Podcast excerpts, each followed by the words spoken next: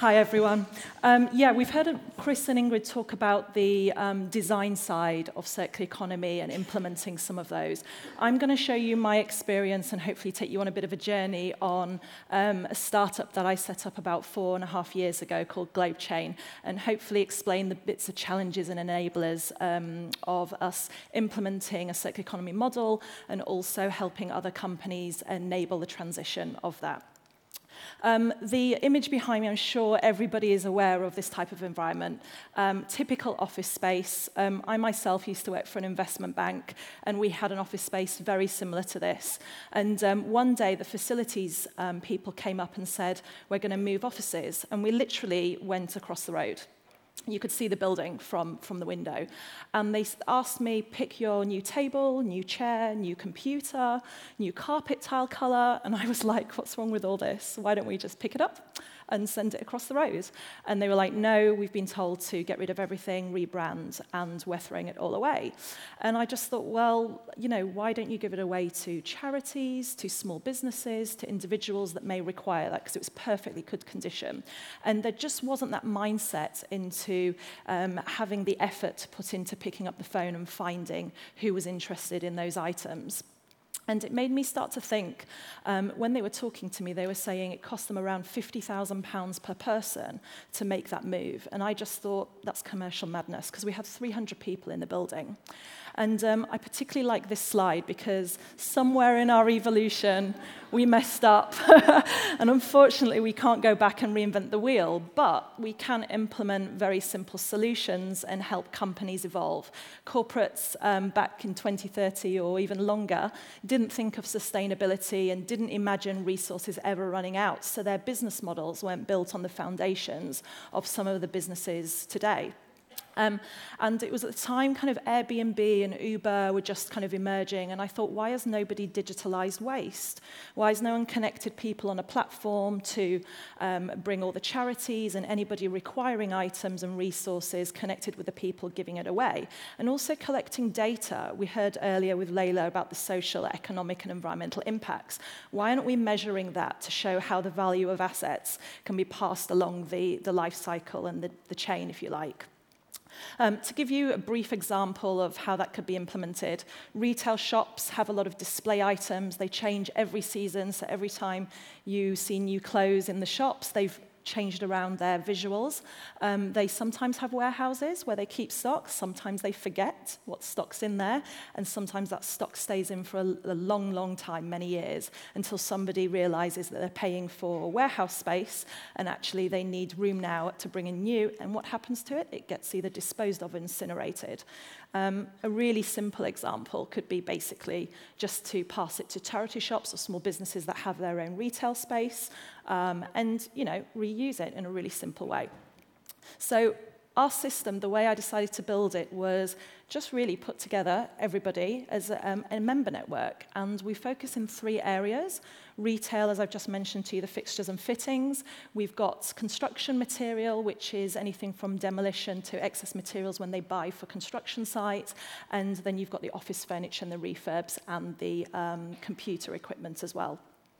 Um, it works in a really simple way, a bit like eBay or a free tree. So um, companies upload in bulk onto the site alerts get sent to all the members interested in particular items. They request them and they pick them up for free. And the system basically collects data on everything from kilos diverted from landfill, um, if they've saved money, how much it saved them, if they resold it, what, how much money did they make from it, if they recycled it, what did they do, and also collect a few of the indirect impacts like upskilling and employment. So if things were fixed or volunteers were used to learn new skills, how did that help on a macroeconomic viewpoint?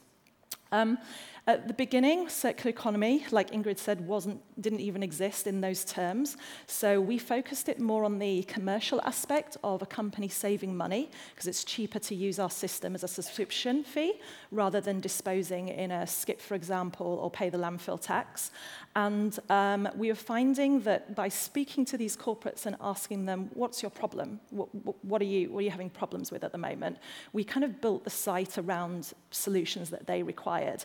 And really, you find there's a pattern in different sectors on what type of items people are struggling to find homes for.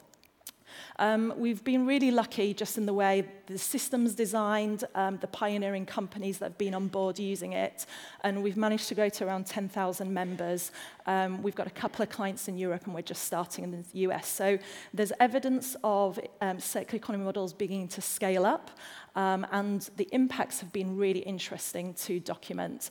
Um, within 18 months, we've nearly done 2 million um, kilos from landfill, and that's just a handful of big corporations doing that. So imagine on a localized and a global scale of that supply chain, how many things can, can be transacted through that. Um, and what's been really interesting is the indirect impacts of how how people have been innovative themselves and created micro businesses in utilizing those resources and creating something out of nothing that somebody thought was waste, their waste. Um, there's, there's been a lot of challenges, I won't lie, in uh, setting up this business.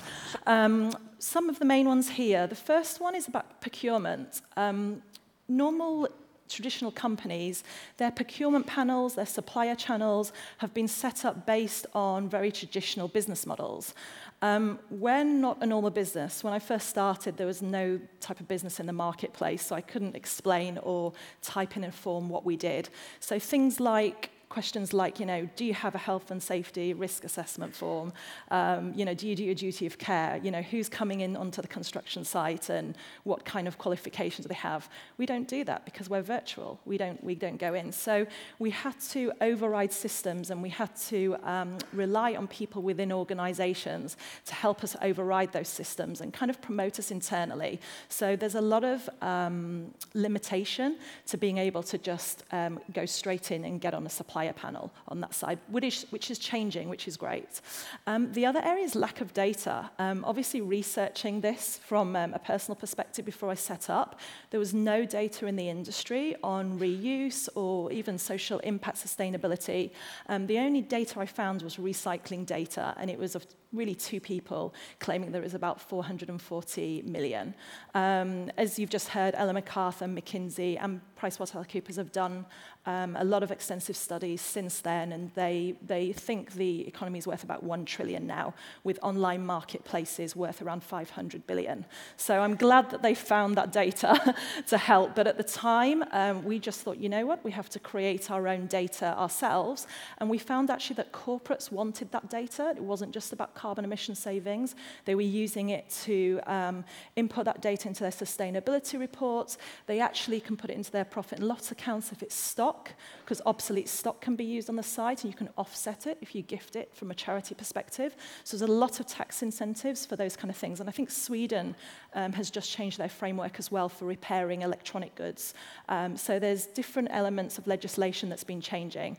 But um, from my perspective, when the legislation first came out, people were a bit wary about basically just giving something away with no documentation.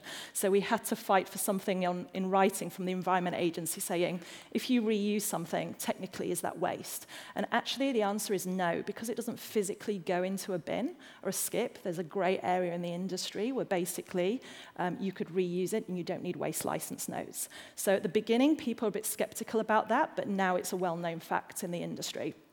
Um, another area, our business was basically self-funded by myself, and in the third year, it started making a profit.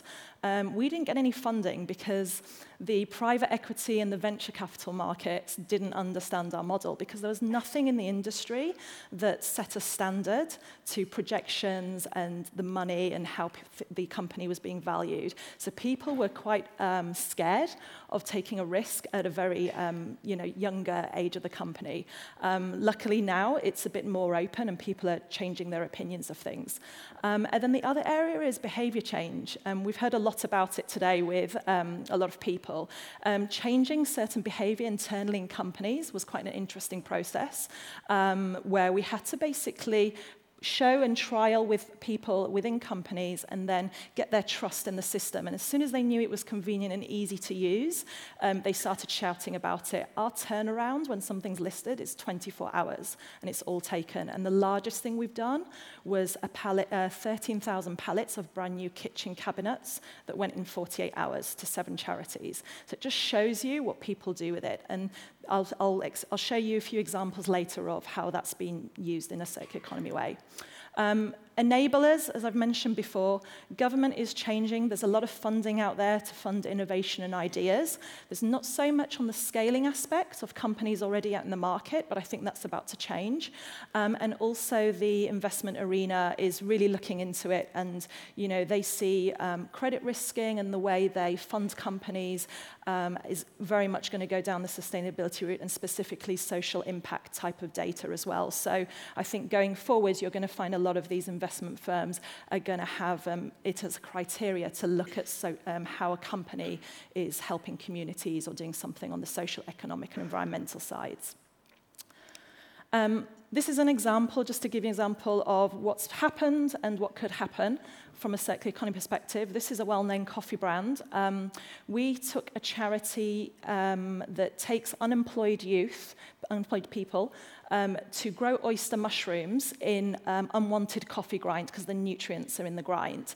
And basically, they create micro businesses and sell the oysters into the community. They actually grow these in very damp Olding Housing Association blocks because it's the perfect conditions, apparently, to grow oyster mushrooms. But um, from a commercial aspect. You can't have 500 mushroom farms around the country for um, a particular store. So the, um, a lot of coffee shops now are looking at um, biofuel pellets, coffee pellets, where they can burn their own coffee grind as energy and bring it back into the system. So this is a way where they've done it very simple reuse and they're looking at the technology and how they can implement it. Um, we have the National Health Service in the UK using it for medical equipment. Um, this is a picture of a healthcare centre in a rural area um, in Sierra Leone. It's um, Ebola crisis area. Um, the seven hospitals gave away 15 tons of patient beds, saline solutions, medical equipment, things you can't buy out there or they don't have the money or access to. And it kitted out um, two hospitals, a school, and a local authority office. Um, we did um, a study on how much they've got rid of this year, and a container the size of this um, this um, stand here, there was 87 of those got reused this year through charities. So they saved thousands of pounds, but all that's been reused in hospitals in the Ukraine um, to rebuild hospitals in Libya and um, a lot of other places in South Africa as well. So it just shows you the simple ways people can do things. Um, one of the final ones is construction. Construction is quite an interesting area because there's a lot more legislation involved in it. Um, but we've had developers give away the free products to charities. And this one was a demolition site. And um, they were basically demolishing a pump house. There was a school um, and a, a farm that taught underprivileged children GCSE English and um, maths, and they were told by inspectors um, if you don't have male and female toilets, we're going to have to close the school down. It's, it's illegal to have one, one unisex toilet. So they couldn't afford the toilets. So this construction company basically took out all the toilets, gave it to them, and indirectly it helped a school not close down. They had the money now to, you know, to, put, to implement what they needed to do. So it just shows you the value in something that they thought was waste, wasn't, and really actually benefited not just that school not opening, but maybe those 20 children in the class. And it's that type of data that has a value in the industry going forward, specifically on a circular economic perspective. So I hope that's been um, interesting to hear and um, just really if there's anything to take from it is if you think something has um, is at the end of its life, um, it may just be the beginning of it. So thank you.